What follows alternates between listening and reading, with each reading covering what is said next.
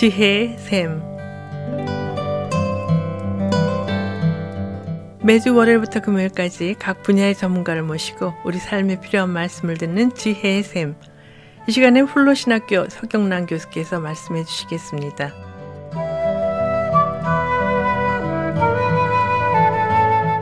안녕하세요. 지난주엔 예수라면 어떻게 할 것인가 라는 질문을 가지고 성경 속의 예수님을 다시 읽어내는 작업이 우리에게 필요하다라는 것을 생각해 보았습니다. 이 시대에는 교회가 예수님을 재발견하는 것이 필요한데 그것은 세상에서 복음을 증거할 사명을 감당하기 위해서입니다. 교회가 예수님을 되찾는 과정은 어쩌면 역동적이고 때론 엉뚱하게 보이는 예수님의 삶을 재발견하는 데서 시작해야 할지도 모릅니다.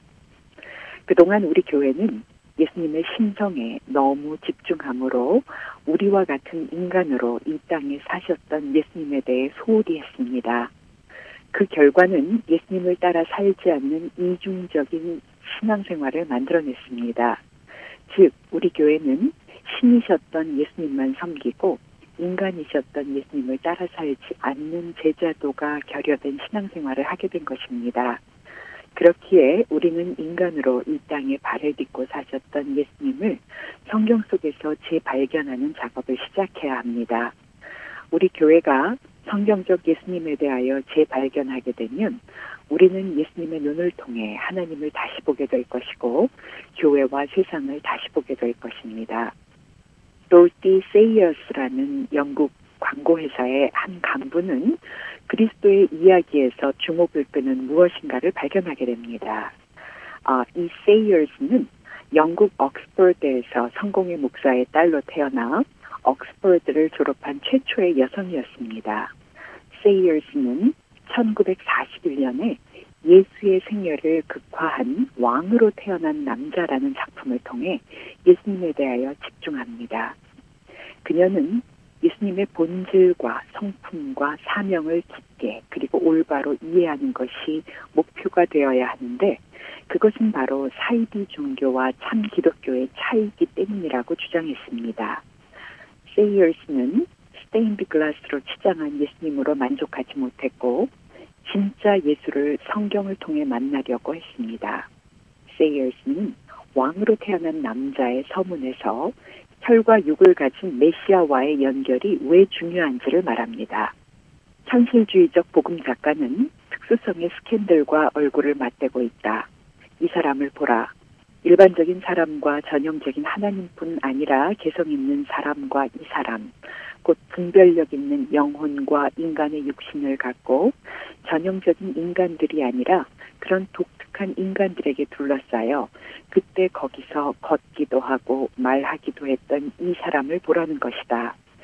사람이 되신 하나님의 삶과 죽임당함과 부활의 이야기는 모든 시대에 걸친 하나님과 인간의 관계를 보여주는 상징이자 축도일 뿐 아니라 특정 시점에서 발생한 일련의 사건이기도 하다.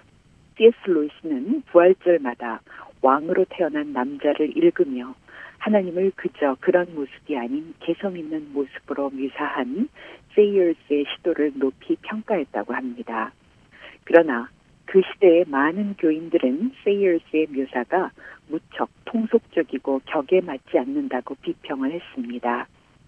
이에 대해 세이얼스가 보였던 반응은 그녀의 접근 방식을 잘 보여주고 있습니다. 당신도 나처럼 복음서 이야기를 예쁜 요정의 이야기 정도로 보는 사람들과 어울린다면 그들의 엄청나고 무례한 무관심이 한 가지 사실에서 나온 것을 알게 될 것이다. 그것은 단 한 순간도 복음서 이야기를 살아있는 사람들에게 일어나는 진짜 이야기로 본 적이 없다는 사실이다. 뿐만 아니라 그들은 그리스도인이 복음서 이야기를 사실로 믿는다는 것도 완전히 확신하지 못하고 있다. 세이얼스는 또한 역사상 가장 위대한 드라마란 글에서 이렇게 말합니다. 그리스도를 십자가에 매단 자들은 그를 따분한 자라고 욕한 적이 한 번도 없었다. 반대로 그가 너무 역동적이어서 위험한 인물이라고 생각했다. 그처럼 강렬한 인물을 밋밋하게 퇴색시켜 그 주위를 따분한 분위기로 둘러싼 것은 후대의 작품이었다. 우리는 아주 능숙하게 유다 지파 사자의 발톱을 깎아내고 그에게 온유하고 부드럽다는 딱지를 붙인 채 창백한 목사와 경건한 노파에게 집안에서 갖고 놀기 좋은 애완용 동물로 그를 추천했다. 그러나 그를 직접 알았던 자들에게 그분이 물에 물 탄 것 같은 인물이었다는 흔적은 눈을 씻고 찾아봐도 찾을 수 없다. 오히려 사람들이 그를 대적한 것은 위험천만한 선동가였기 때문이다. 세이얼스의 생각은 한국 교회에서 배우고 자란 제게 큰 도전을 주었습니다. 저는 예수의 생애를 그린 영화에서 예수님을 침착하고 품위 있는 인물로 묘사하고 있는 부분을 그대로 받아들였었기 때문입니다. 세이얼스는 이에 대해 이렇게 주장합니다. 세상은 교회가 깔끔한 구세주를 선호하는 모습을 보아왔기 때문에 교회로서는 예수에 대한 이야기를 인간들 가운데 오신 하나님의 역사적 성신 사건이 아니라 신화와 전설로 볼 수밖에 없었다. 그리고 기독교의 중심 이야기는 한가 신화에 불과했기에 신자와 불신자에게 아무런 요구도 하지 않았다. 마치 로빈 후드나 원탁의 기사들과 같은 전설처럼 복음서는 도덕적인 강령을 가르쳤지 우리에게 인생의 안내자가 되겠다고 하는 예수를 소개해 주지 않았다. 세이얼스는 이것을 특수성의 스캔들이라고 불렀고 그것은 오늘날까지 스캔들로 남아있는 것을 보게 됩니다. 그런데 오늘 우리 교회에 그런 스캔들을 일으키는 예수님은 어디에 있을까요? 누가복음 20장에 나오는 종교적 엘리트층을 모욕하고 마태복음 15장에 나오는 가나안 여자를 놀리고 요한복음 7장에 체포의 손길을 따돌리고 마태복음 8장에 이방인의 믿음을 칭찬하고 요한복음 9장에 나사로를 살리려고 나흘이나 기다리고 마태복음 10장에 평화가 아닌 칼을 약속했던 그 예수님은 어디에 있을까요?